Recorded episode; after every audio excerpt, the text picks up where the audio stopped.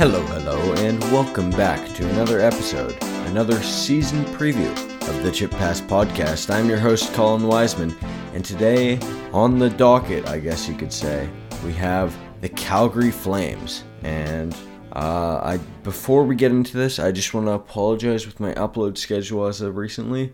Uh, I will have another episode coming out tonight, uh, and I do have a special episode coming out maybe later this week, maybe next week but you'll know when it comes out.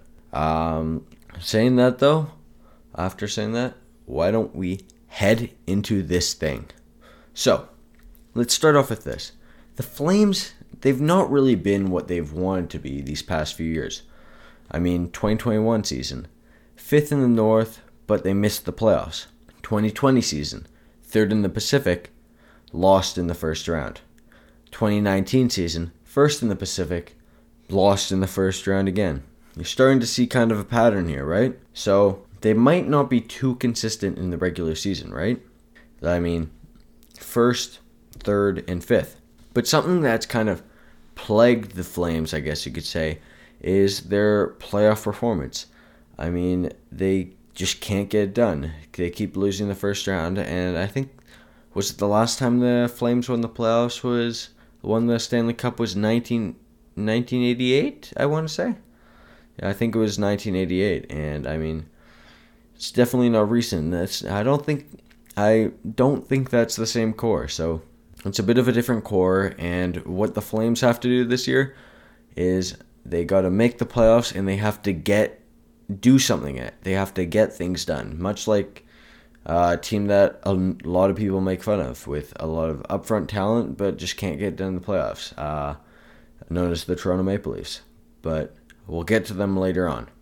Let's focus on the Flames here. So, just speaking of this year in particular, the Flames are looking to be a cup contender this year, and on paper, they definitely do look like a cup contender. But these last few years, they've proved that they struggle in the playoffs, uh, and there are many questions about the current current core. So let's start off. Can Johnny Gaudreau get it done? Johnny Gaudreau been on the Flames since 13-14 and honestly has been a very serviceable player since then.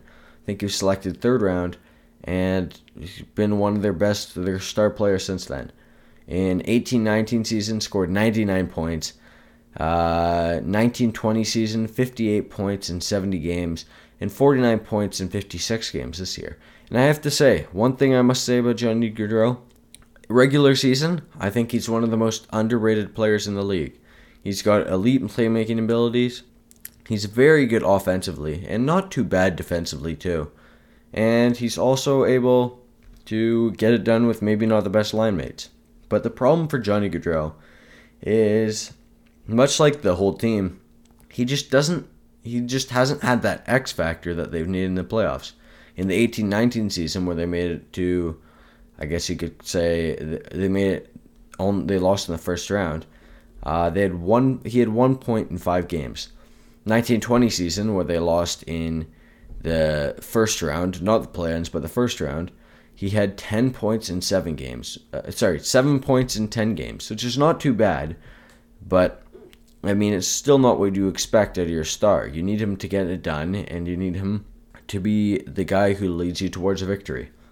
Um, and the big question for Flames management is would trading Gaudreau bring more playoff success? And you have a guy who's been there for uh, eight years now and just hasn't been able to get it done. So do you trade this guy for more assets? Do you go in a re- little retooling phase? Or do you try and build this new core around him? These are these are what the Flames management has to ask, especially coming into this year. Now, let's talk about the Flames center core for a sec too. So, are Sean Monahan and Mikael Backlund good options for number one and number two centers? So, let's talk about Sean Monahan. Uh, I say Sean Monahan can't be a number one center for the Calgary Flames in 2021 22. 82 points in 78 games in 18-19 but that was a very good season uh, that if you remember was also johnny gaudreau's top season and the team's top season in the regular season finishing first in the division however he's re- uh, kind of regressed ever since then. In the 1920 season, he had 48 points in 70 games, and even this year, when Johnny Gaudreau had 49 points, he had 28 points in 50 games. So you see, he's kind of regressing. And my thoughts here I don't think he could be a number one center. Maybe you change up the line mates coming into this next year, but I mean, I'll get to it in a sec, but I don't know who you could replace him with. Moving on here, Mikael Backlund. Uh, I think he's likely a good option for a second line center this year, if Sean Monahan isn't that guy. But maybe he goes up to first line center. But in 18-19 season, he had 47 points in 77 games. And with Sean Ma- with Mikael Backlund, he's a very decent two-way player, but he I think you personally I think he would struggle in that first line uh, role with first line minutes, just the struggle to keep up with the uh, with the superstars up there. But I mean, the question is if is Mikael Backlund a better option than Sean Monahan? And for now, I would actually say yes. But the just in general, the first line center position will be a huge question mark for the Flames in this upcoming season. Maybe they trade for. I mean, there has been some Jack Eichel rumors with. Uh, I think Jack Eichel's new agent is also Sean Monahan's agent. So if they get Jack Eichel, that would really solve their big question mark at uh, at center. But if they want to do anything in the playoffs this year, they have to figure out how to deal with that. Now, Another thing uh, that I want to talk about at the core is Matthew Tkachuk. Now, Matthew Tkachuk and the Calgary Flames have had sort of a divide through these past few seasons. I mean, he's a very good offensive player and 23 years old, but he does struggle a bit on defense and finishing. But that is kind of to be expected by a winger. Um, this year, he had 43 points in 56 games, had 34 goals three seasons ago, but this is what is the big part of Matthew Tkachuk's game is he has the X factor, as I like to call it, uh, well, like the X factor of being able to score while also being effective, uh, of being effective and like being able to score while also being able to piss people off. And that's a very, in my opinion, that's one of the most valuable players in the game. Uh, I mean, you have players like Brad Marchand, uh, Brady Tkachuk. You can even slot Max Domi in there. And they're very good at getting Brendan Gallagher too. They have high skill, and they're also good at getting under people's skin, which is it's it's the truth of modern day hockey. Modern day hockey, if you play it right, it's not just a game of skill and talent, but it's also a game mind games in some way if you play it right. So that's why, in my opinion, Matthew Tkachuk is a very valuable player for that team. Um, however, uh, so, however, even though the management and the locker room might be not getting along, you have to find a place, a way to keep this guy.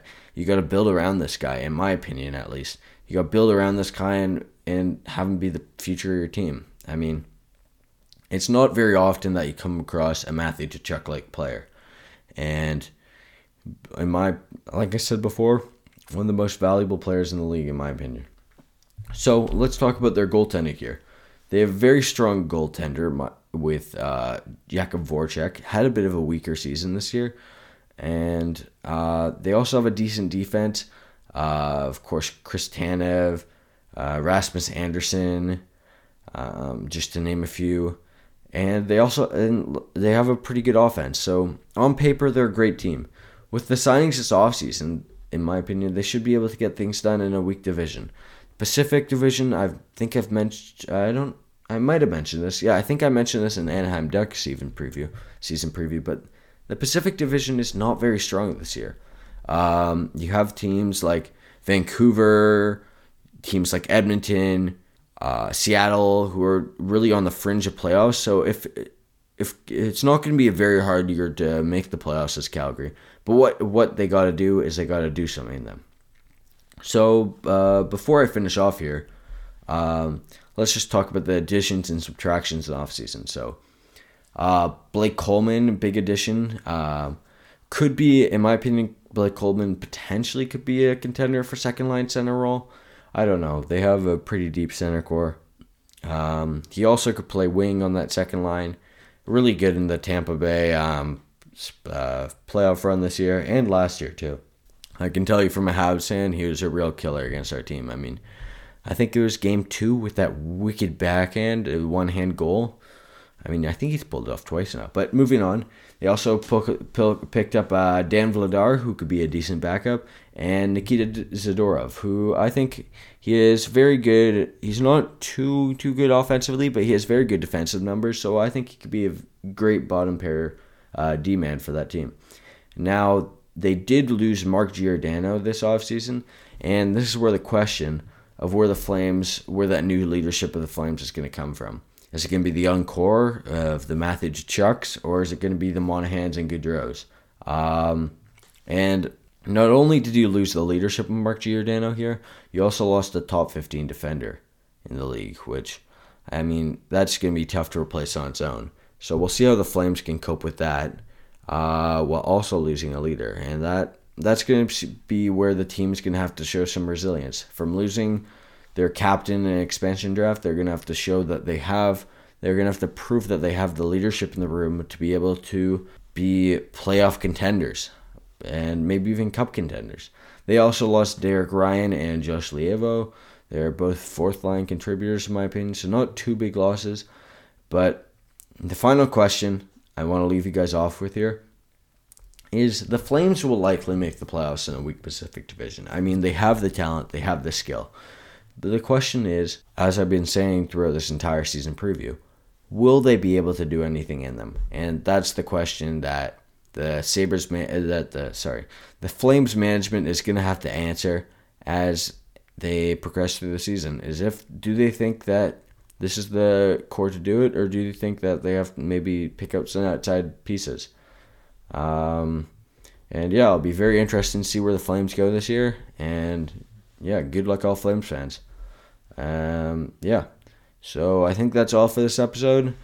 Uh, I believe, as I said at the start, I have a weekly preview, whatever I call it, episode coming out today.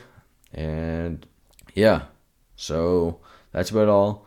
And yeah, I'll see you guys next time. Peace.